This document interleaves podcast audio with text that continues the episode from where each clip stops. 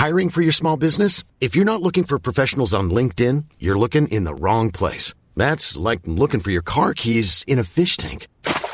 LinkedIn helps you hire professionals you can't find anywhere else, even those who aren't actively searching for a new job but might be open to the perfect role. In a given month, over 70% of LinkedIn users don't even visit other leading job sites. So start looking in the right place. With LinkedIn, you can hire professionals like a professional. Post your free job on linkedin.com slash people today. Here's a cool fact. A crocodile can't stick out its tongue.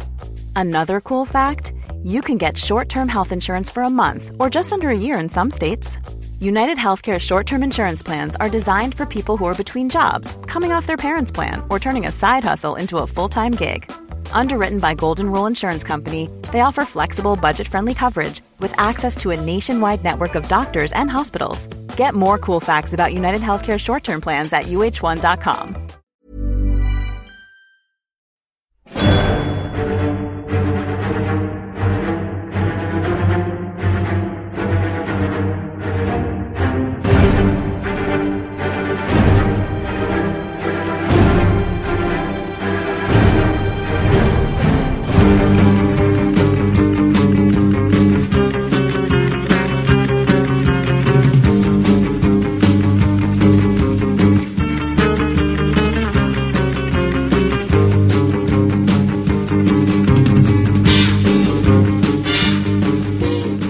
Hello there, welcome to episode 33 of the AI Comic Pod. I am Stu, and with me as always is Rory. How are you doing this fine evening?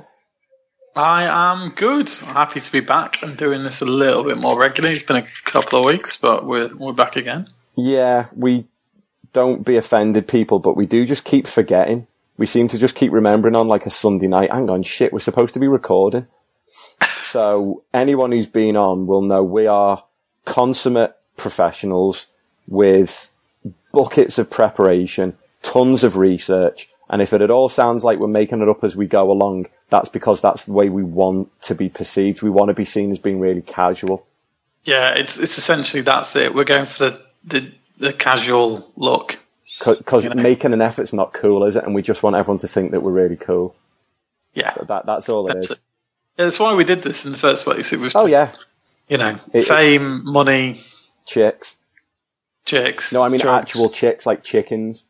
Oh, okay. Chicken nuggets yeah, yeah, and stuff. Fried, fried chicken. Yeah. Oh yeah. Oh, oh. Right. We didn't want to talk about fried chicken, but you know how these things go. What we're going to do tonight is we're going to do something a little bit different. We want to look at DC comics as a whole, the whole enterprise, the comics, the TV, and the movies. And we've titled this one The Good, the Bad, and the Ugly it's pretty well known. I'm I'm the resident DC fanboy. I grew up reading DC, watching DC. They've had a how should we say? They've had a, a bit of a, a checkered past. They've had some spectacular failures. They've had some monumental successes, and then there's been a lot of stuff that's occupied that really tepid grey area in the middle. So what we want to do is is go through some of the different properties they've got and split them off into those three areas. We'll talk the good, we'll talk the bad, and then we'll vomit violently at the ugly. And I can guarantee now that most of you already know what the lead thing is going to be when we start talking about ugly. But let's start off on a happy note for once rather than being miserable bastards. I wanted to start off the good with the bread and butter of DC Comics, which is shock horror, the comics. There's, I think it started last July was DC Rebirth.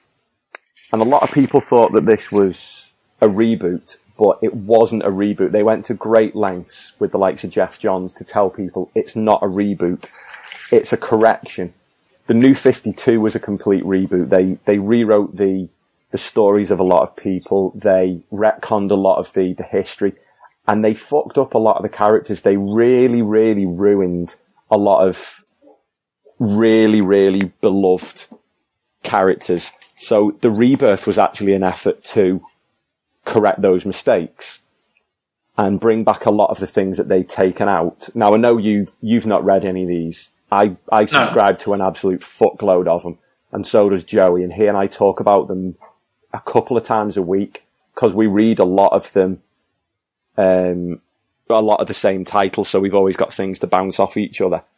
But yeah, I mean, it's well that- known. It's well known that DC as a comic base was always full of the better characters. Do you know what I mean? They they always had the upper hand in that regard. Well, they've got the big one, haven't they? Whether I like Um, Yeah. him or not, and I have got back into him, they've got Superman, and Superman is No, the, Batman's the the big one. superhero. Yeah, but Yeah, Su- yeah, yeah, Superman is like superhero. the number one. I, yeah, but not for popularity. Surely Batman is uh, and has always been the one that everyone goes to in terms of comics, film, you know, I dunno. merchandise. No, Maybe, maybe for so. maybe for film, but I think you'd be surprised how popular and certainly how accessible Superman is, with him being quite colourful and not as dark as as Batman is. You know, both he's, he's dull though, isn't he? I mean, that's the thing with Superman. He- he is a bit. times. He is Yeah. a bit, and that's why I went off him because I I've said time and time again he's the easiest character to write for because he can do everything, and he's got one minor weakness which isn't that big a deal. But I've actually now subscribed to a couple of Superman titles because what they've done in Rebirth is brilliant, where it, it's they they've made a lot of mistakes with Superman in the New Fifty Two, but since the uh, the Rebirth started, they are absolutely killing Marvel on comic sales. They are outselling them almost every week or every fortnight or every month, however a certain title is out. And Marvel are actually having a lot of problems. You know, they're, they're, they're killing the films. They're making billions and billions on the, Well, in, in the cinema. Yeah, And it, it, that, I Is, think isn't that what they? I mean, that's what Disney care about, obviously. basically, but- yeah, Disney don't care about, you know, 20, 30 page comics going out once or twice a month. They No. care about, can we get two or three films out every year that are going to make us, what, two, two and a half billion collectively? And then the merchandise that's- and the rides and That's what makes money, man. I mean, you know, as much as and, and comics is comics is the form that it's obviously the original form. It's the print or well, obviously media these days in terms of electronic comics and stuff. But it's what the purists enjoy, you know. Yeah. Um, but that's not to say it's you know modern age is, isn't always about about reading or absorbing in that fashion. It Well, no, it's, it's about you know, film film is huge as well, though, isn't it? I mean, film is film and TV is what most people, you know, subscribe their lives towards anyway. Do you know what I mean? So it's it's tricky to say, you know, Marvel, as much as they've been failing on the comic front, overly are concerned about that. I don't think, doesn't it? It's almost a swings and roundabouts thing, isn't it? 'Cause It, they- it they kind of go- is, but it, it's very much like um, it's like football. You know, these things work in cycles because while while DC was struggling with the new Fifty Two, Marvel was killing it. Uh, Yeah. so now, while DC are, are, are making serious money, Marvel are struggling. But supposedly, there was a rumor came out today that Marvel are planning on doing a rebirth-like event to retcon a lot of their problems because it hasn't gone down well. That Steve Rogers isn't Captain America, Tony Stark isn't Iron Man, Thor isn't Thor. They they've started Yeah, to become a lot that's a more diverse, extreme. and Yeah. the, the the classic Avengers don't not so much that they don't exist, but it isn't who you expect it to be. Whereas DC have now gone back to the classic Justice League. Batman, Superman, I think Wonder you, Woman, you stick with your big hitters, don't you? You know, You have I to. mean, and, and yes, some of these characters have been around for 60, 70, 80 years. Well, that's their job. They, they've got to find a way to make a guy that was first written in 1940 new and exciting and relevant. So that, I, I, that, for me, that, uh, as a, as a comic reader and as somebody who got the bug back again last year, I've been loving getting, you know, I get a parcel off Forbidden Planet like pretty much every week with me latest bits in because they all get drip fed throughout the month. And it's great. I've got the, I've got the fever. I've got the excitement back. Um, another area that, that DC have really killed it, and we've spoken about it before, has been the animated movies, which again is another area that Marvel hasn't really done. they don't they don't really get involved in that at all in the slightest. I'd say not not. they're all, they're all childish or, or Yeah. childlike. They're all aimed at, you know, probably the under 10s. There's no blood. There's no real violence. It, it's your classic Avengers, but without any real grit and determination. Whereas DC The TV shows really are terrible. I'll be honest. The TV shows, anything produced on telly in Marvel form of, of that nature, you know, animated, is just awful. Yeah, awful. I tried watching one of them, Avengers Assemble, and I Oh, think I God, managed maybe six or seven episodes, and I had to give up because it was so saccharine and cheesy, and it's not done by the same. It doesn't have any links to anyone who's good in terms No, of Marvel. It, it is. It, it's, Um, it's completely removed. Whereas DC's animated arm is very much under the DC extended universe. It still involves a lot of the same writers and a lot of the same people, and they're covering things like the the most recent one, Justice League Dark, is all about the occult. So it's got Swamp Thing, Constantine, who was in his Oh, own show, cool. and Arrow. Zatanna, who's a long-time Justice League member, so, uh, the daughter of a, another magician um, Deadman, who's a brilliant character who's dead and he can inhabit other people's bodies. So it's a cult. It's weird. It's really dark. They had I the like killing stuff joke. Like that. Yeah, yeah. I They- need to check it out. they had um, under the red hood. So you're dealing with a lot more dark themes, and they're doing well. The fact that they were able to release the Killing Joke, which would normally be straight to disc, and they were able to put it out in cinemas and actually Well, made yeah, a good cinema amount of and money. then straight to download, didn't it? It was quite clever, actually. So they It did was. a mini release of the cinema, and then obviously, they, and it, it did well. A lot of those showings, certainly in the UK, sold out. And I think they've proven now, in the same way that Deadpool proved you can make money off an R-rated film, that's shown that if given the right story, you can release an animated comic movie and make money off it rather than just relying off digital sales or, you know, the story is the key in all of it, though, isn't it? I mean, Um, that's yeah. you know, you couldn't.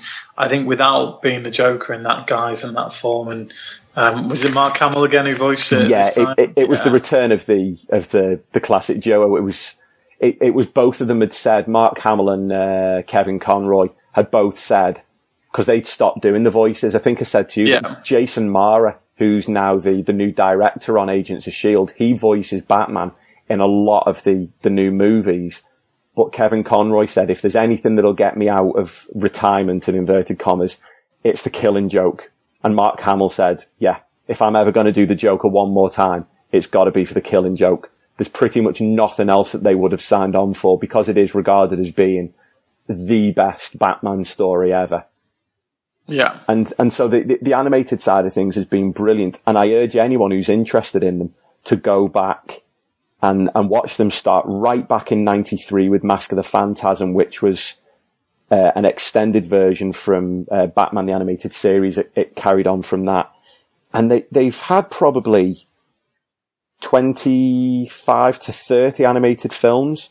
A lot of them center around the same people. A lot of them are either Batman, Superman, or the Justice League. But as you said, you stick with your heavy hitters. You know, you, you stick with the ones that are on t-shirts and pencil cases. And, you know, everyone knows all those people. Everyone knows who Batman, Superman, Wonder Woman, The Flash, Aquaman are. If they were to start dropping the really weird ones in, they're not going to sell well. No, So- not immediately. No, exactly. I, I think you'll see those in in some form, you know, as the films kind of develop, and, and you know, but they they'll, they'll tend to focus on their main.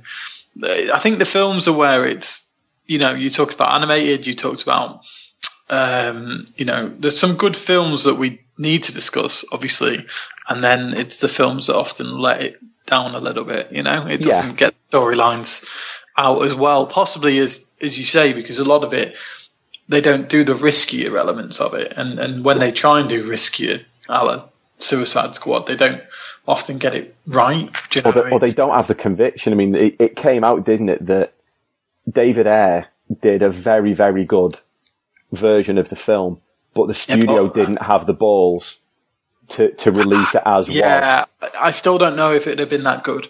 I, I Well, mean, it, you know, it was they, better, wasn't it? Same as Batman want, versus but- Superman. Both both of them have, have had a director's cut, which has been much better received, which has addressed a lot of the the issues with editing and continuity and plot holes and what have you. And I know it, it wouldn't have been the difference between you know it being a five or six out of ten and it being Civil War version two. But No. it, it maybe wouldn't have been people. I, um, a friend of mine who's a, who's a big cinema goer, she actually said to me there was parts where she sat there and she's scratching her head going, I don't know how you've just gone from that scene to that scene. There was Oh nothing God! in the middle. Yeah, God, yeah. We we'll we'll move on to that. Let's let's talk. Let's talk how, how films should be directed and talk Christopher Nolan. Yeah. And we probably can talk um, Extensive. early, early Batman as well. Um, Well, because if, if we do early Batman, which is the, the logical place, it's Yeah. most people's introduction, isn't it? Really, to certainly to Batman on the big screen, if not to Batman in general. I think that was my first exposure to Batman, and I was only, I probably didn't watch it when I was eight.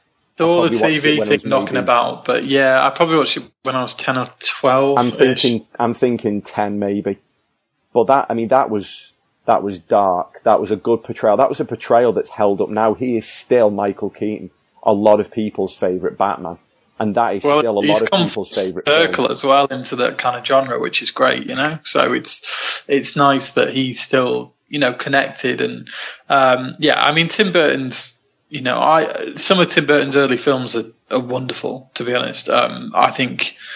Edward Scissorhands was around that kind of period, and it's kind of when he was at his most exciting and daring and edgy. Beetlejuice. yeah, it was that early, early, early, you know, because he was kind of like no one else, Tim Burton. I mean, he's only directed about 30 odd films in his career and he's, he's been going a long, long time. Um, And every single those- one of them's got Helena Bonham Carter in.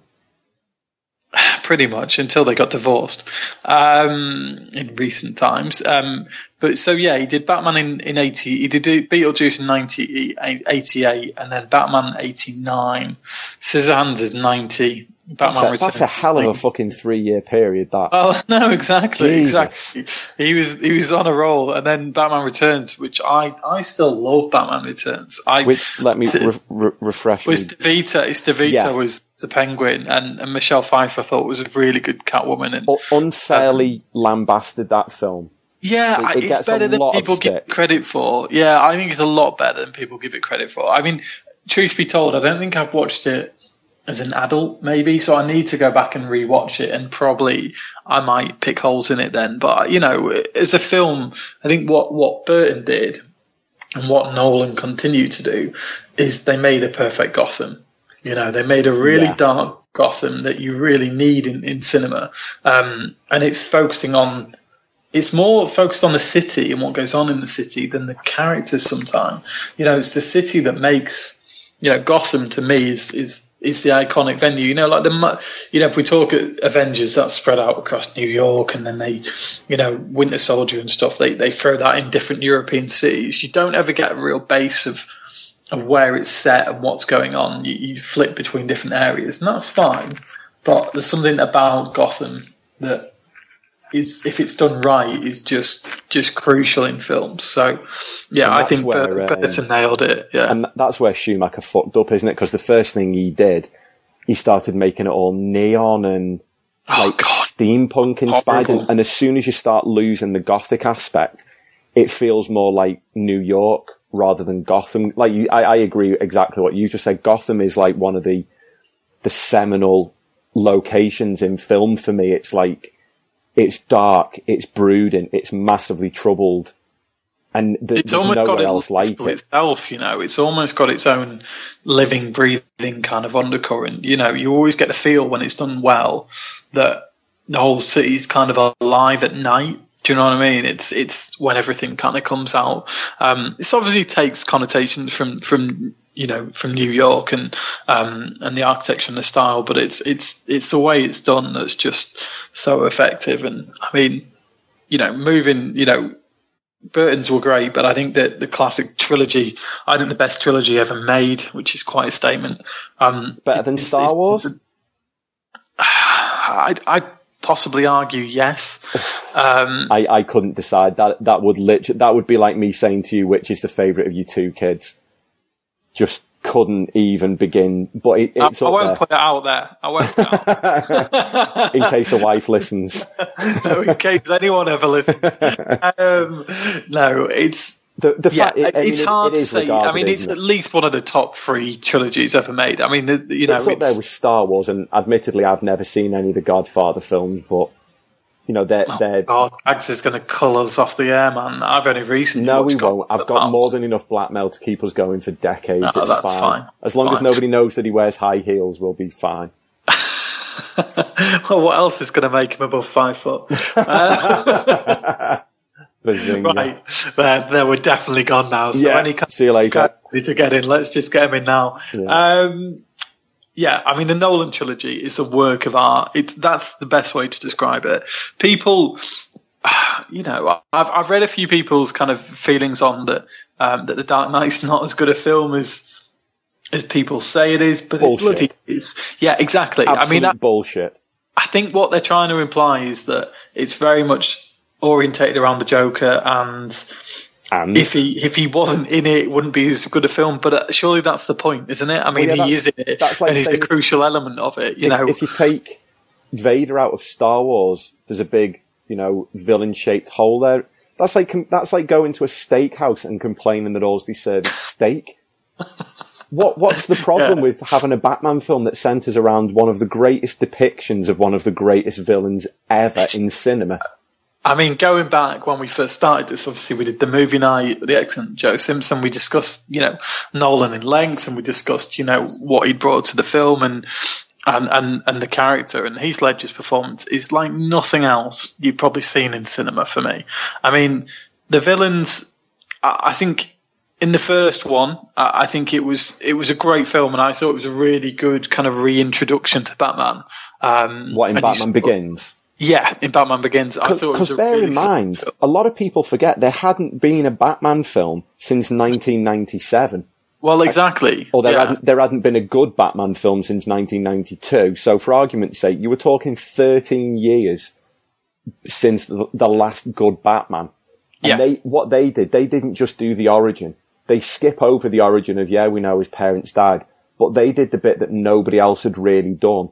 Though that 15 year gap or whatever it is I in between the parents part. dying and how he comes back to Gotham. How is he so strong? How is he so motivated? And how is he such a good fighter when he was a rich bastard that was brought up, you know, with everything he didn't need because you've never life? had that before. No. You know, they've never they've never got that across before. You've never.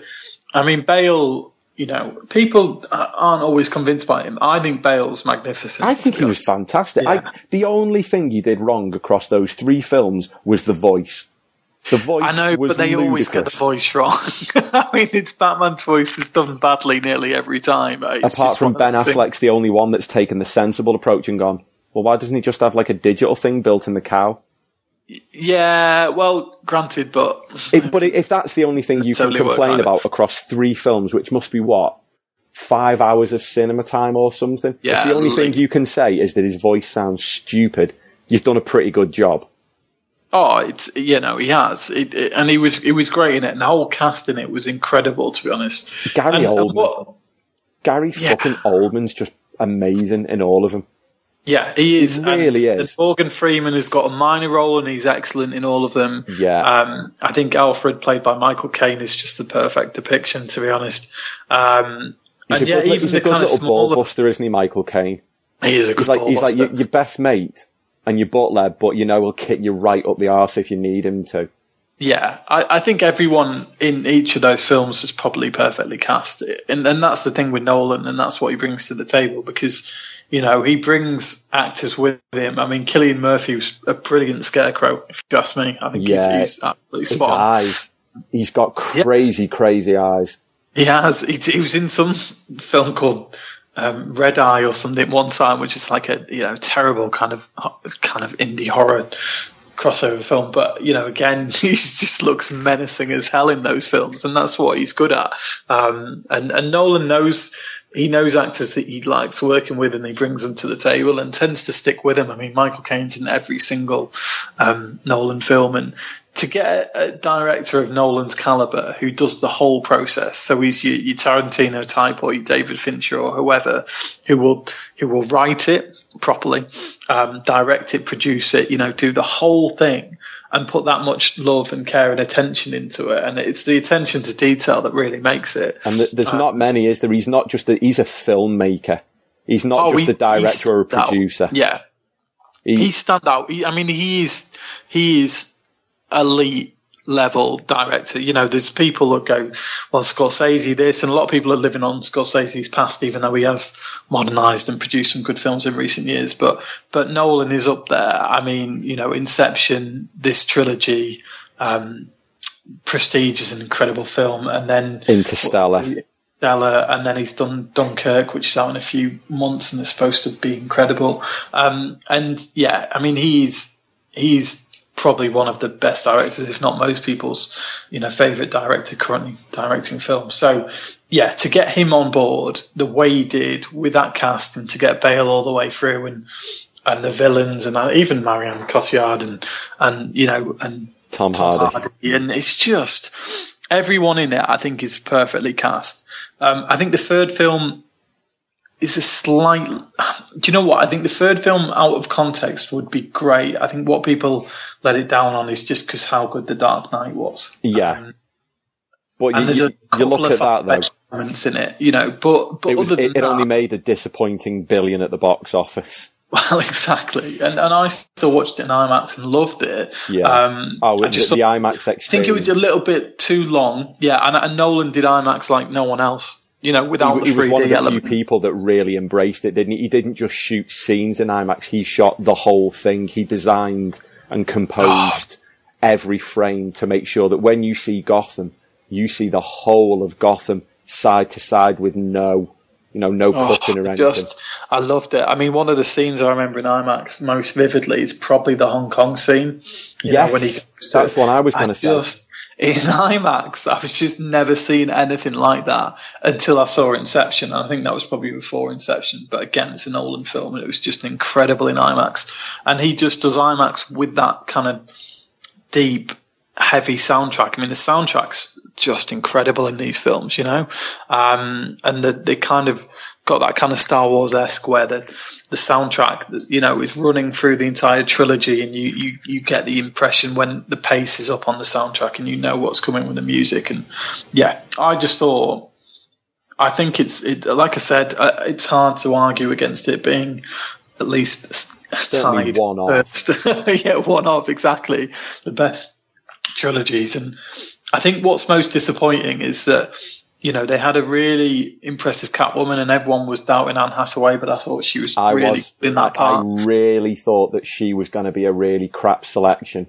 It's but, because she hadn't really done a lot of it before. People just think Devil Wears Prada and X, Y, and Z, you know, that she's done. But she's got a bit of edge to her. I think she's she, shown well, that. She, she came from that sort of background, didn't she? It yeah. was all softly, softly child stuff. And then she really stepped up and I'm really disappointed that they didn't capitalize. If I could have done anything, it would have been to have get some, some kind of blackmail, some kind of leverage on Nolan and make him do another trilogy. Well, I, I, mean, yeah, everyone would have loved that, but there was nothing wrong with DC going, look, we've got an effective Catwoman here who can be directed by somebody else, um, and made a film, and then they could have linked it into, you know, they could have done what Marvel did and, and built a, a more organic you know development of film into into other areas and other genres and you know brought in other characters and I think that's the disappointing thing is that they had that opportunity and then they kind of let it and, go and she would way. have done it I'm pretty sure well, she, she, I think she yeah. said since that she would st- I think she would still be open to doing it now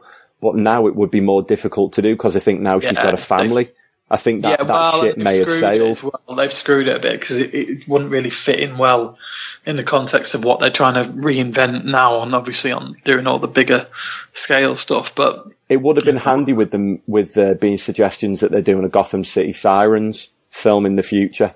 Yeah, because yeah, Catwoman would have been a, a, big part of that, and it, it's a shame to to not capitalize on a good performance, isn't it? Basically. Yeah, Just and keep, Blake keep as well. Momentum. I mean, you know, I like Joseph Gordon-Levitt a lot. I think he's a really accomplished actor, and I, I liked his role in in, the, in that film. And I yeah. thought he could have gone on to do some kind of Robin role, not necessarily take the bat suit. I think that would have not worked for him as an actor, but I still think he would have been an excellent Robin because he's again got that kind of charisma and and he's got yeah, the look.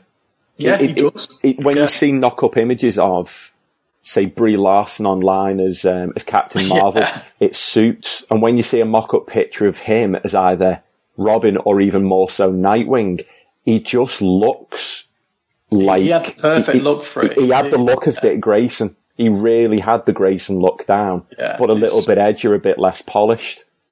Yeah, it's just disappointing because again, he's an actor of pretty esteemed quality, and, and you, you got a couple of actors there who are quite young and quite fresh, and could have done a lot of good things with them, and they just basically screwed it by just waiting for Nolan and never realizing that he wasn't ever going to come back for all the money in Fort Knox, really. So, yeah, yeah it's it's. I think that's one of the things that you know that covers a, a big chunk of the good. There might be other things in and amongst it. Um, Well, there's a, there's a couple of noticeable ones that we've actually already talked about. One of them being V for Vendetta, um, and Yeah. also Watchmen.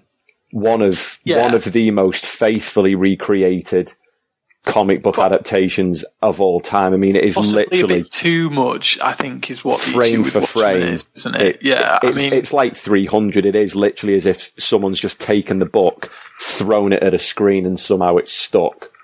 Well, and we know which director um, has had his hand in 300. Yes, and but you're not going to go on a rant about him yet. That's in the next section. Well, I, I'm not necessarily going to rant on him anyway. It's one of those. I think we've done that. Um, I think There's always time to rip on that Zack Snyder, though. Yeah, I think I think with Zach, I think it's just a case of he has chance to redeem himself still.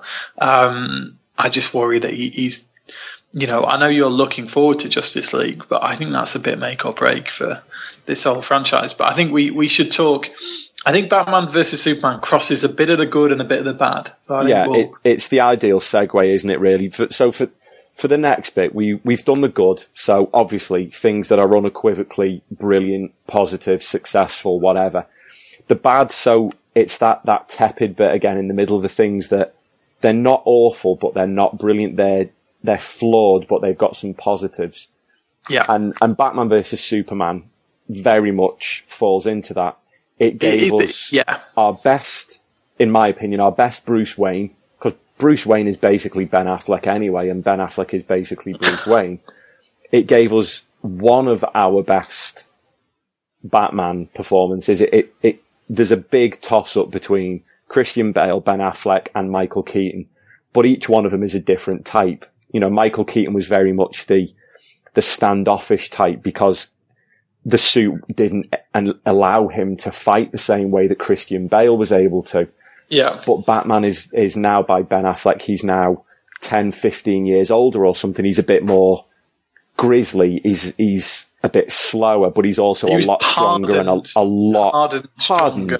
Yeah, Yeah, good word. And we, we I said in the think his preview. suit and his style of, of, of fighting was was slower, but it was experience, you know. And I think it was He, he I said in to the preview, that- didn't yeah. he? He's relying more on his brain now than his, his speed. He knows he's got to be more considered with every punch that he throws and every step that he takes.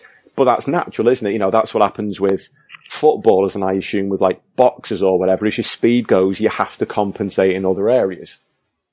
And he, he, he did it well. And it, it, Oh, he had did it other, well, It had other good areas as well. Jeremy Irons was good. Wonder Woman's introduction was good. It opened up the door to Justice League by giving us the the underlying story and also the the, the quick glimpses in, into the uh, the new characters. Sorry, I'm being lapped on by my uh, my uh, producer here, the the small furry white one. What are you doing?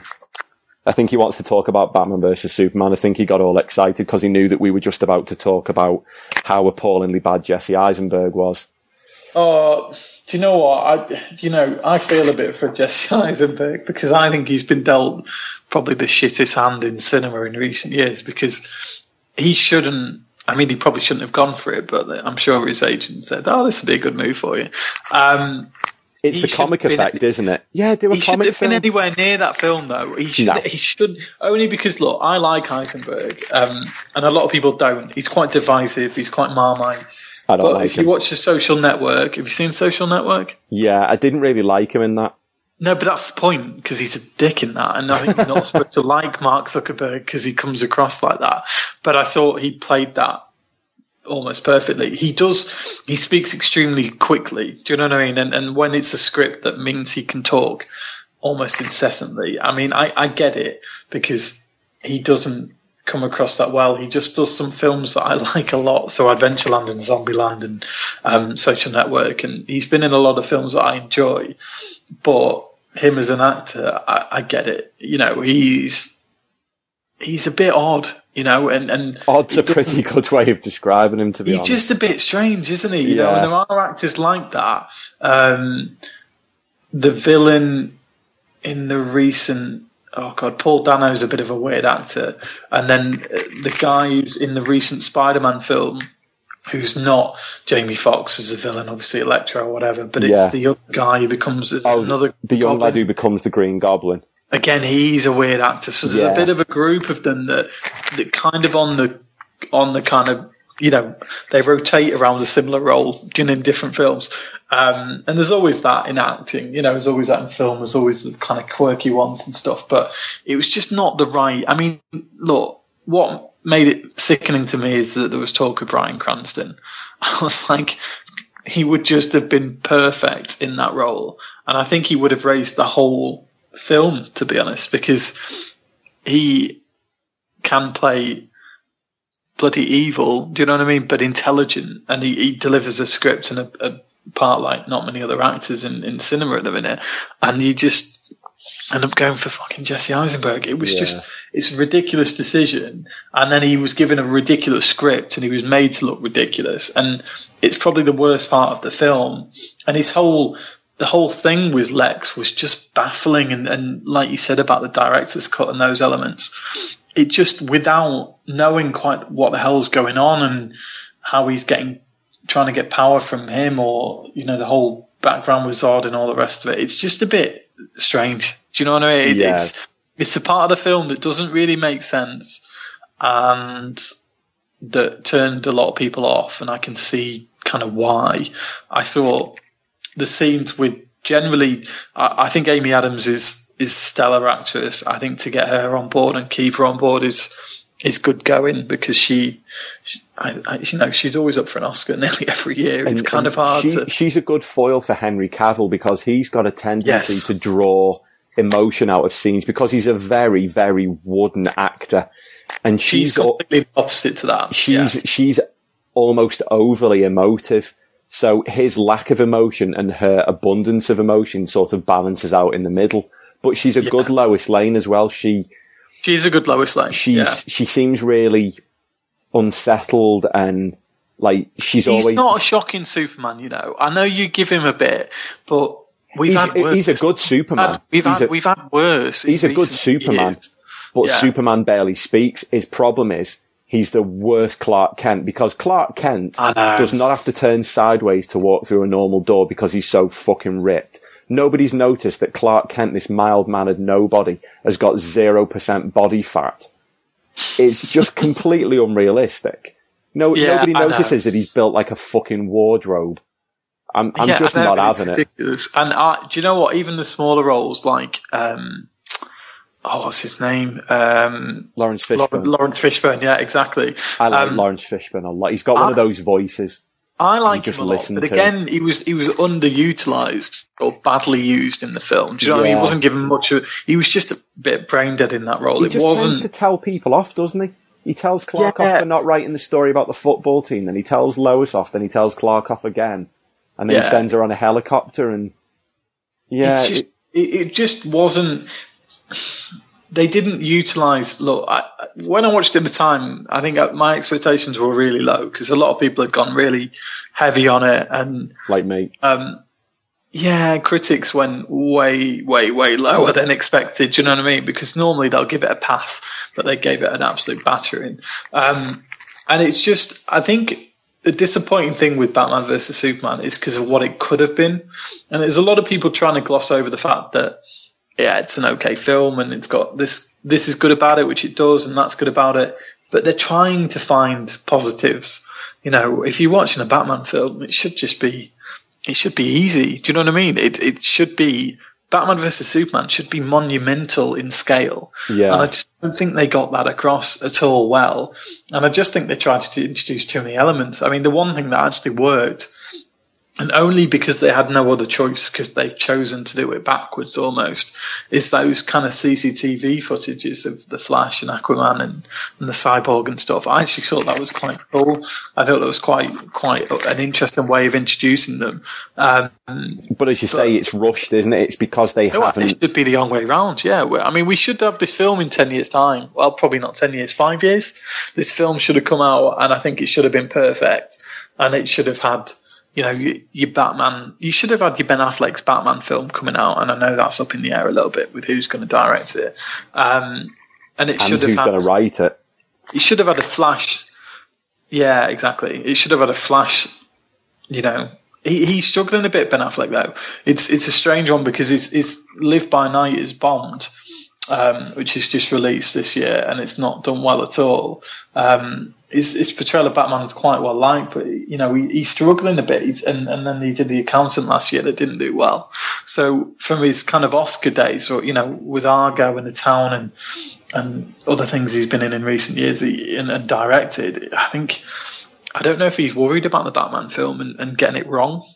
It's a lot of pressure. Do you know what I mean? He, it's he seemed to be. Um, anyone that, that hasn't read his statement, he was he was attached to obviously star, uh, direct, and he was writing it alongside Geoff Johns. And his statement basically came out and said, "Batman is too important a character to fuck this up."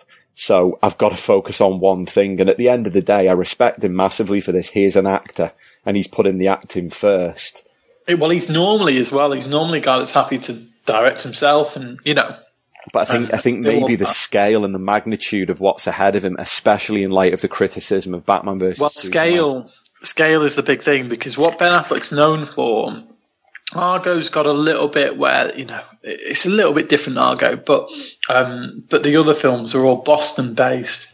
You know, they're all kind of deep, dark, gritty you know, Boston's not known for being the sunniest of worlds, you know, and it's it's kind of got that about it, and he, he's he's doing kind of gangster-esque stuff or or mob-based stuff or just dark, you know, I don't know things that are going on or going wrong in, in life really in those kind of areas of the world, but he's not doing something with CGI in it. He's not done anything of, of the scale of, of, production that's involved in a Batman film with the action sequences. You know, I think it's it would be hard for him to direct something like that because you know you talk about Marvel and oh, what's his name who directed Jon Favreau who directed um, Iron, Man. Iron Man. Obviously, he's gone on to do Jungle Book. He's he's got a, a massive history with CGI and he's he's really embraced it throughout his career. And I think that's what you need, or you need the, the production team behind them. And I just don't think you can trust with DC the way it's been coming and going and stuff, whether they'd have that structure in place. Do you know what I mean? To allow yeah. him to direct it, because he'd need loads of support because he's just not got a background in it. So, yeah, I think that might be a good decision. Um, some of the directors talking about interest me a lot. Um, the one you were referring to, um, Guillermo del Toro would yeah. be something else because I love Hellboy and I think I think he's he's done some really good dark films and I think he he's almost Tim Burton esque in, in, in style at times, but a lot so, more modern, isn't he? He's a yeah, very yeah, very modern yeah. director. Yeah, but there's a, there's a, there's a touch of Burton about him in the sense that he's he's alternative. Do you know what I mean? He doesn't do things. Oh god, yeah, he's he's he's yeah. not mainstream by any stretch, is he? No, I'm still a bit gutted. He, he fell off the Hobbit project because I think he would have done a bloody good job of that, and it would have been a bit different. Do you know what I mean? It felt quite similar to Lord of the Rings, which no one needed, and I think he would have done an amazing job of that. And he was in to do all that, and then it all kind of fell apart. So um, and he'd, he'd been in production, post pre production for like 18 months or something. So it, he, he would get involved, I think, but he wants to do Hellboy 3 by all, all accounts. So we'll see if that comes to pass, really. We should discuss Hellboy one, one week. Yeah. Yeah, I'd be down for that. Yeah, I think I think those two films are great. So um, the, yeah. there's there's a lot of other films really that, that fall into this category of the in between. Just, just scanning back, you've got some of the the older Superman films were very much they just wanted Superman films because they didn't really have any other IP out there at the minute. There was a Superman in 78, Superman 2 in 80, Superman 3 in 83, Supergirl in 84, Superman 4 in 87. It's literally just every couple of years just throw a super They were kind of made for, made for straight to DVD, weren't they? they, they, they were straight, the probably even straight yeah. to fucking Betamax. They were that shit.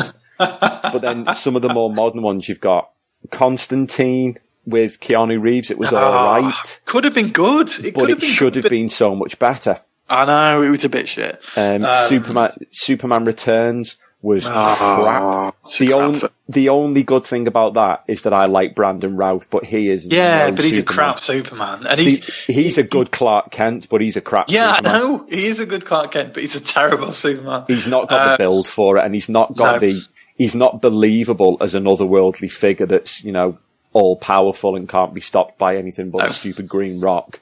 Jonah Hex, a really interesting character, crap film, crap film. could have been promising. Then of course Man of Steel, which was It's it uh, it falls in bad. Do you It- know what I mean? it's Uh, viewable. not a good film. but it's still mildly painful. There's I've, I've, I've voiced my grievances about that. Least of all the fact that Superman broke someone's neck. Yeah, let's. Yeah, garbage. we've been. Uh, it's Let's bullshit. not do it again. It's- I'll just get angry and I'll start punching Yes. walls. And I'm too close to a very nice TV and I don't want to hit it. Um, then the, the last one really for this section, unsurprisingly, is the other big DC film of last year, Suicide Squad.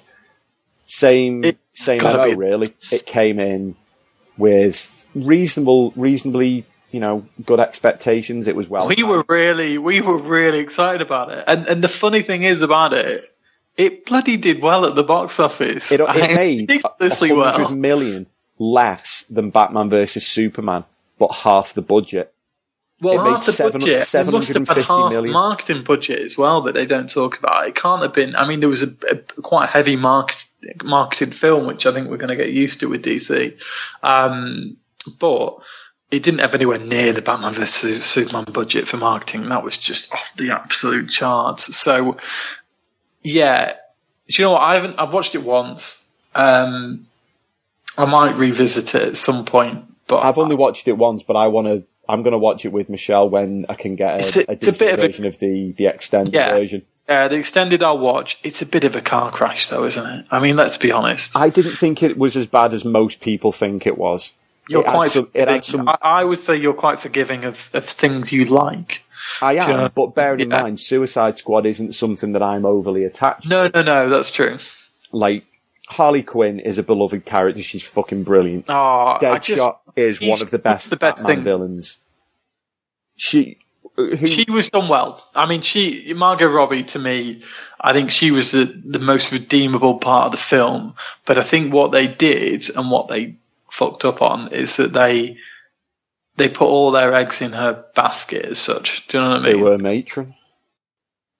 But they did, didn't they? They Yeah, it- expected it- we, she we would bring in the, audience and, and the crowd, which they, which they did. I think she did. Her hot pants attracted at least seven hundred million of that nine hundred million dollars that they did, or whatever. Yeah, that's probably fair. But we said in the preview, didn't we? They were clearly relying very heavily on the star quality of Margot Robbie and Will Smith. But Will Smith like didn't even get a decent part, man. I mean, See, I thought he did. I thought he was good. I thought he he did a really good job of of half I think the of problem Deadshot, with- the the arrogant side of him, but what they didn't really they didn't really show off the other side of him, where he's Nah, they struggled with that. ridiculously principled. I mean, he's he's a mercenary for hire, but he only does exactly what he's supposed to. If there's a room of twenty people, he'll only kill the one guy he's been paid to. He's a man of principle. He's They, not interested they in, tried. in the rest. They tried to get that across, but they did it They quite badly. They didn't do it well. What they, they failed to do in that film uh, is they didn't have a decent villain, and they were villains, so that was kind of weird. The Joker was awful. The I- I, Joker don't was just. two ways oh about my it. god, he should He be did, shot. had no, it just no rights to be in that film in any capacity. No. There was almost no need for him. I think the only scene no that made sense was the flashback to why Harley Quinn became Harley Quinn. You well, know, that, that's why that- he was in it because he. yeah, but you, but you, only can't needed it for that. Do you know what I mean? And and that would have been it. And actually, if, if that was it, you probably think it's passable. But they didn't need Batman either, to be honest. I wouldn't Um, have thought it was passable because his whole depiction of the Joker was absolute fucking garbage. problem is, I But mean, as a plot are point- to see that again? I mean, that's the issue. Probably, yeah. it, it, it, it sounds like he's potentially going to be the villain in, in the Batman. I mean, nobody Oh, knows. Jesus Christ! You just hope it's not. Only, I, I only- pray it's not. If he's the villain in the Batman, it's going to fail. I'll, uh, it's going to fail because Jared Yeah. Leto's Joker is the worst depiction not of the Joker his I've ever seen. again.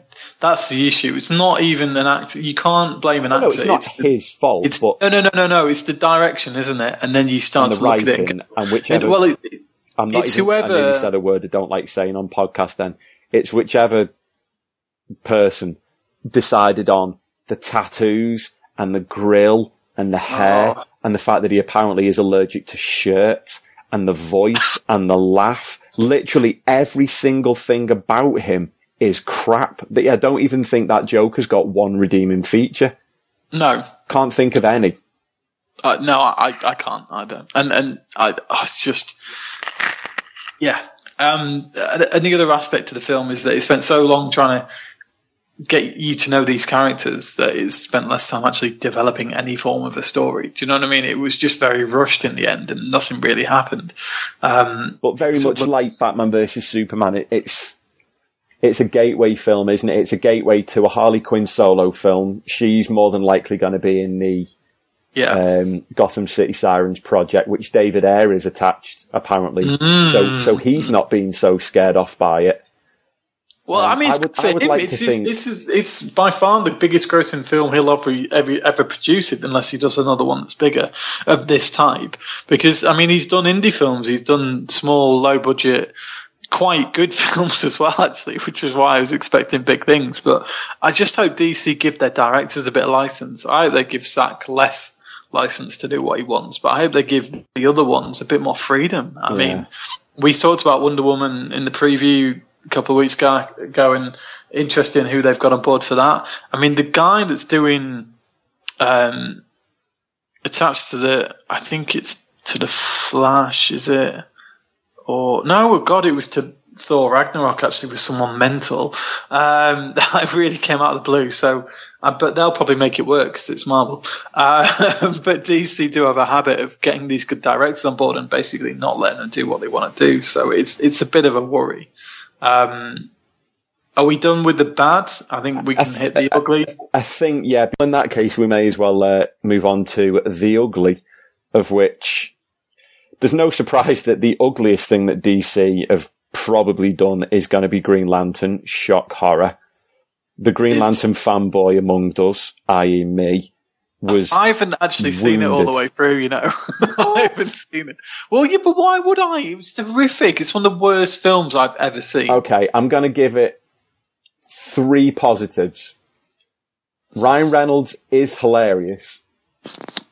Blake Lively and Ryan Reynolds on screen, it can only be a good thing because they're brilliant together. And it had Kilowog in it.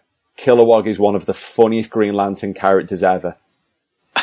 He's the big, massive pink fucker that trains everyone, calls everyone Yeah. Poozer.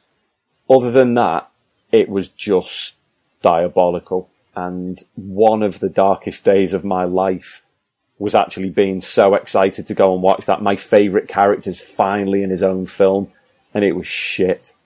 It was like being Uh, punched in the face for two hours. I really felt for you because I, I know how much I know how much you, you kind of love Green Lantern, and you hope For more than I mean- half of my life. it's it's just it's all kinds of wrong. I mean, it's all kinds of wrong as a film, and I think they. I mean, look, having read about it and read what went on with the director and and who, I can't remember who his first choice was, but it wasn't Reynolds. Let's put it that way. It He- he was. He wanted nothing to do with Ryan Reynolds. oh, why is Uh, it- Was it not Ryan Gosling? No, it wasn't Gosling. No, it wasn't Gosling. Um, I will have a look, but it was someone that surprised me a little bit. But he was desperate. Oh, Desperate. it was Jack Black. No, It- it was. No, In 2004, there was a script written by um, Robert Smigel, which was set to star Jack Black in the lead role, but it was supposed to be a Oh, comedy film. God, that would have been awful. Um, that would have been terrible, wouldn't it? Yeah. It's it's just I mean, the, the, the Green Lantern idea shock- has been floating around since film. 1997. And, and the first person that they approached was actually Kevin Smith, just after he'd finished writing Superman Lives, the much talked about Nicolas Cage Superman film that was never made, thank God. Although Green Lantern would have been then only the second worst superhero film ever made. because that thing was an absolute train wreck from start to finish. That Superman Lives project. If you've never read about it, just go online and search Kevin Smith Superman Lives and read about how a studio basically turned an alright idea into just, it was like a train wreck that then caught fire, that then sank to the bottom of the ocean and then caught fire again. Somehow it was that bad. It was apocalyptically shit. Was it worse than Batman and versus uh, Batman and Robin? Oh god, yeah, it really was. It would have been, it would have made Batman and Robin look like fucking Civil War. it, it really, really would. Oh, th- there was all kinds of shit in it. Yeah, I think with it's Batman Forever, Mister Freeze, because that's pretty up there as well. Yes. So Batman and Robin and Batman Forever are both awful films as well. I mean, For one of I, our favourite words. often say Hashtag I, I often Bat nipples. Oh yeah, that's the only redeeming feature. Um, Yeah. George Clooney is just the worst choice for Batman. It's It's like 40% chin.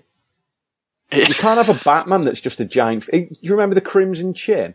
That's what he was like, but he, it was like the black slash silver slash grey chin. He's just one giant chin. Yeah. yeah. No, Wouldn't it be hard for Mr. Freeze to fucking hit him, would he? Just aim for the chin?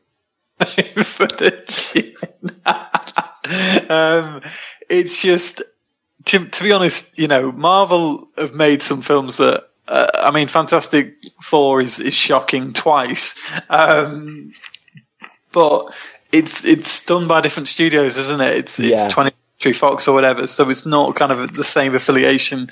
Um, there's been a few kind of bad X Men origin films and, and various bits and pieces, but I, I think you, you know you're looking at the, the produced world of, of cinema in, in this context, and I think they, they win they win the ugly hands down. Oh god, honest. yeah. And we haven't even mentioned. Just having a look back through some of the other films, it, you, you've got a couple of shit Superman films in there. yeah, Um, you've then got Steel, the one with Shaquille O'Neal, that sounds amazing. which is it's, it's a brilliant idea for a character. He, he, he was first introduced in in the Death of Superman. He's a he's weapons got a bit of Luke Cage about him. A bit, yeah. He, he's he's a normal African American. He's a weapons engineer, weapons manufacturer. Um, and when Superman dies, he decides that someone's got to step up. You know, the world needs a Superman, but he never claims to be Superman. He's just a guy trying to help out, and he builds himself this suit out of steel, and he carries this gigantic um, two-handed mallet that he uses. And he, he, he's a good character. He's still around now. He's in the um, the Superwoman comic that's part of the uh, the Rebirth line, and he's been he's been around now for probably a good pushing twenty years. But he's a bit part, you know. He's, he- he's a supporting player, and it was Shaquille O'Neal. I mean, the guy's a seven like- foot two. Sounds like DC meets Space Jam. You know, it sounds it was worse than Space Jam. At least Space Jam had Bugs Bunny in it. Space Jam is, if Guy ever listens to this, Space Jam is one of Guy Drinkle's favourite films. Um, I don't know why. Um, I, I don't know if he was hit on his head as a child uh, or something. Maybe he's but- only ever watched it drunk, or like Yeah, he drinks. maybe. petrol. Yeah, maybe he probably he probably has like a box set of like, uh, and Cool Runnings is quite a good film, but he's probably got like Cool Runnings, Space Jam. What a kind of like Happy Gilmore, like alternatively bad sporting films. I won't hear a goddamn bad thing said about Cool Runnings. You can shut Well- your whole mouth. I know it's just it's a bit sappy, but it's it's it's you know it's a classic. But you know, anyway, that's Guy Drinkle. We've talked to a few people on this pod, not not not too many. There's a few few others. I, I would have been nice. To, would have been nice to throw out a few, you know, ideas to the, the listeners on, on this one and see what they recommended as bad films. But we might do a little bit of a poll of the worst Yeah. DC film ever produced. There's maybe the also- well, yeah. And another one I, I very often forget about, Catwoman. Oh, Halle Berry. Yeah, which actually Oh, lost atrocious. money. It, it oh my god, it lost even- money. Wow, I've just Oh. had a look. The, the Steel film cost $16 million to make, Go on, made a million. 1.7 million. Oh, that's classic. That is the textbook definition. one of a point tank. seven million. Oh That is my appalling. god. Um, Catwoman was 100 million and it made 82. So Oh. still a 20, 20 million in the red. Million pound or dollars. What a and waste bear in of mind, money. this is Halle Berry. This was like right in the middle Peak, of, peak of Halle a Berry. big yeah. spell for Halle Berry. Come off winning an Oscar and doing various things about that show. I'm that. just time. going to have a look what, what else she was doing around that time. She'd done X Men in 2000, Swordfish, Monsters She's- Ball, Oh, Die like Another Sword- Day, Yeah, she- X2, Oh. Gothika, then Catwoman. Then she did an, another well. X Men film. So she was in a reasonable, you know, a good run of, of, of form. And then all of a sudden, Is she one of the only ones to have crossed over from, from Marvel to DC? Doing the old um, yeah, probably could trivia question that. there's not Um, many. I'm going to research that now just in case you ever decide to throw that at me in the future. I'll throw it at someone else because no one ever listens to these pods anyway. Th- This is true. It's Um, only me. especially this time. It's like the graveyard. You know, once you get past forty-five minutes, I reckon we lose most of our listenership. So we could probably say anything, and no one would be listening right now. Just but don't say anything really controversial or offensive No, because I won't. we're not allowed to get political. Uh, no, let's. The, the let's AI not. legal department won't let us. No, we'll That- be that- banned from entering the US ever again, and I Yeah. don't want to go. I'm going later this year. I don't so think I'm allowed just been- anyway. I, I, No. I think I've said too much shit on my Twitter in the last couple of weeks about Trump. I think if I ever tried to set, I'm amazed. I'm amazed Dave shot. Hendrick's still allowed in Canada, but I guess it's still safe zone. Yeah. Um, yeah, look at scrolling back through the list. I mean, they're they're the real sort of Yeah, these are all lights. standouts and, and the low lights, obviously. But I mean, th- there's a lot of good things in and around DC, and I mean, we, we haven't talked games because we haven't got the time. Um, just to kind of put it out there, we are going to do a Batman month um, at some point this year. Um, we're going to do a crossover with the One Up podcast with Guy, and then and with Joe Simpson on on the movie night, and get a few of our contributors involved, and, and love to get Joey and, and Kay and, and just other people involved, like kind of a big, big month of, of podcasting really, and, and talk all things film and and you know Batman basically, which is I couldn't think of anything better. Um, pretty Big good way thing, to spend an which- evening. which comes into the good, um, I would hope, is the latest Batman Lego film, which is apparently incredible. And It's killing been- it at the moment. There's been suggestions that they should just scrap any future Batman real life things and just do them out of Lego, which would suit everyone, to be honest. Um, I think it's, yeah, I think it'll be great and I can't wait to see it with my little boy. So I, I think we've got to hope, you know, of all the things we said negative, there's a lot of positives in there. I think there's still hope for the future for DC in, in film. Um, The, the, big- the big hope at the minute TV, but yeah. is certainly Aquaman. Aquaman's there was, there was a really It good could be piece with, with Jason Momoa the other day. They, they they've been planning this for five years because I think he was on one of the late night American shows. It was either Jimmy Kimmel or um, someone like that, and they said so. Yeah. How long have you been attached to this? And he said it was about five years that he wasn't That supposed to be telling helps. anyone. So No, th- that usually helps. so if if we we've we've praised them in the Marvel in the past for you know Cumberbatch, you know they were willing to wait. They've obviously had this in mind for a while. So while we do criticise DC for being very very short sighted, they've clearly had some aspects of this. But what I would suspect is five years ago was round about the time that Green Lantern was was done. So Yeah. Green Lantern and then an Aquaman film. They were clearly, you know, Green Lantern presumably was supposed to be the first step towards a Justice Yeah. League film, They and all, just it yeah, they just fucked got that rebooted. And well, they just did it so badly. They did it so badly, and and the the whole it was a mess that film. And and you know you've got to think there's a lot of money attached to these films, and if it all goes wrong, then yeah, it's hard to then reinvest it. It's hard to twist a di- you know a, a, a board of directors' arms and go, oh, you know what's going to work, Aquaman, and they go, no, fuck off, you just wasted a two hundred million dollars or whatever on this shit. We're not going to do that again. So it's yeah, it's all about getting the right timing. Um, you know, the right actors. I'm desperately concerned about Ezra Miller as, as the Flash, but we just got to see how it goes. Um, I, I'm concerned about that as a project because if you think logically, you've got a, you've it. got a vision, you've got a script, you've got a director. The director then gets replaced. The script is then looked at by the second director. He's going to change bits, isn't he? But then it Yeah. happens again. So you're now on your third script and your third director. It's now starting to become a bit of a Frankenstein's monster. Well, it's going to become the Green Lantern, is the fear, I would imagine, because I mean that had one director all the way through, but it sounds like he had no interest in bloody directing the thing anyway. Well, yeah, based uh, on what Ryan Reynolds has said, it sounds like the guy just had no fucking clue. Well, they hated each other, and it doesn't work. You know, the only good thing to come out of that is, is Reynolds and Lively got together. So, I mean, yeah, it, it's a mess of a project, and you don't need that because I don't think Marvel would omen, ever, Marvel would never allow it. That's the difference. You know what I mean? There's too much structure in place there, um, and and you know I feared for Ant Man after Edgar Wright fell off the project after being involved in pre-production for seven years or something insane, um, and wrote all the script and was ready to direct it. I still would have loved to seen an Edgar Wright Ant Man film. Don't get me wrong, but they picked it up and they you know dusted themselves off and they got on with it and they made a bloody good film. So it it can be done, but if you've had all this messing around and, and DC haven't been, you know, Warner Brothers haven't actually been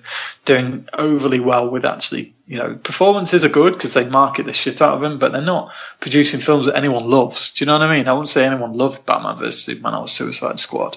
Um, we've got high hopes of Wonder Woman and Justice League could be incredible if they get it right. I don't think with Zack Snyder on board, I'm still a bit concerned, but there's still there's still scope and potential, and, and we just want to see that these, you know, uh, animated and comics is all good for me and Lego. I guess you know I'll keep nailing those, mate. So we, we can't complain too much. Yeah, well, my my major thing is I'm a happy boy because I get my uh, my comics, and I, have yeah. got all sorts coming in. I've got Batman, Superman, two Green Lanterns. Technically, I've got two Batman. We haven't talked TV as well. I mean, you know, the TV's been a massive success. Flash killing um, it. Arrow killed it, then got shit. Now he's killing it again. Legends of Tomorrow. shit. You've been w- too kind. Was shit and is now absolutely destroying it. Legends of Tomorrow's actually been getting some of the better ratings out of all of them. Supergirl's been brilliant since day one. I, I, I can't. you're recommend- so. You're so you're too kind to these things. Trust man. me. Have you watched any of Supergirl? I I watched an episode. Yeah, I will you've watched watch one. one of. I know, but you are too generous. It's a bit cheesy. You're a bit cheesy, but you know you're all right ish. Yeah, but That's you are too. Me. I, the, the, yeah, you're being too defensive. Um, but I am defensive. You're insulting my children. Yeah, not your child. Your child is a is a furry dog. Um, He's actually sat on the floor too many pictures that. of. Well, you know, um, you took too many pictures of every day. Uh, um, look, there's loads we could talk about. We could be here for ages, uh, as always, and we should. Um, we we'll come back to doing. I don't know. We need to do something a little bit different because we're not at the end of any of the things we're watching at the minute, so we won't come back to the end of those yet. Um, Walking Dead is coming out soon, and obviously the Flash and Arrow are ongoing. Gotham's ongoing at the minute. Um, film, the big film up next is is Guardians of the Galaxy too, isn't it? No, it's Logan. Oh, Logan. Logan's out in March. Oh, we might preview Logan. Um, yes, yeah. we will be if if you're and, not, and I, we, I'll, I'll sit here on my own and bloody do it. Nice. It looks amazing. And then, yeah, we were gonna gonna revisit from the older films, so we might look at um, Hellboy, like we talked about, and, and maybe look at Blade because we've got an interested party, certainly interested in, in doing those films. So, yeah, there's, there's plenty more to come from us in, in soon weeks. And if people hassle Stu, then he might finish the Green Lantern article he's been working on for about a month. Yeah, don't don't hassle me because it's really really difficult. I've I've written it and scrapped it about three times now. It's like the Flash script, but I'm I'm doing the humane thing rather than just keep patching it. I've completely got rid of it and I'm starting again. Have you really done that? Wow. Yeah. I, have I've been back to it a couple of times and then I've just gone, you know what, and I've deleted the whole thing and I'm just going to start again. Shit. Wow. Okay. Well, I'll I'll wait to read that. So, yeah, thanks for joining us. Um, if you disagree with us, then tough shit. Send all of your responses to at Gags um, if you agree with us, then follow us on at AI Comic Pod. Um, and yeah, it's nice to keep getting this interaction, and it's nice to be going again this year. And yeah, keep keep listening. We appreciate all the, the feedback and the and the retweets. And yeah, I think that's that's it from us. Yeah, um, we'll be back in a couple of weeks. Take it easy.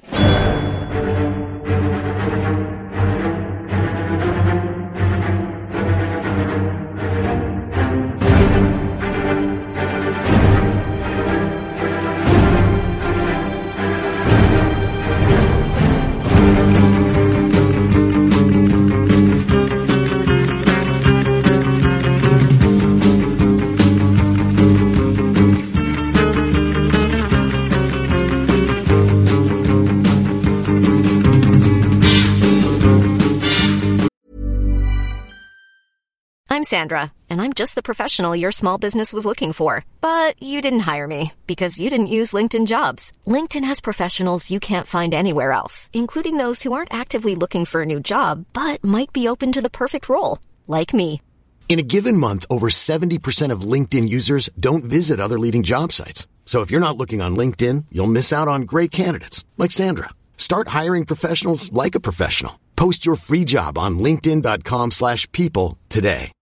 Millions of people have lost weight with personalized plans from Noom, like Evan, who can't stand salads and still lost 50 pounds. Salads, generally, for most people, are the easy button, right? For me, that wasn't an option. I never really was a salad guy. That's just not who I am. But Noom worked for me. Get your personalized plan today at Noom.com. Real Noom user compensated to provide their story. In four weeks, the typical Noom user can expect to lose one to two pounds per week. Individual results may vary. Hey there, it's Michele Norris. I'm host of a podcast called Your Mama's Kitchen. When I travel, I'm usually looking for a way to find a taste of home when I'm not at home. And one of the things I love to do when I am at home is entertain. And Airbnb allows me to do that. When I was in California recently, I rented a house that had a great kitchen. And when we were sitting around the table, we we're all thinking, we're in someone else's house. Someone could be in all of our homes as well. If you have a home, but you're not always at home, you have an Airbnb. Your home might be worth more than you think. Find out how much at airbnb.com/slash host.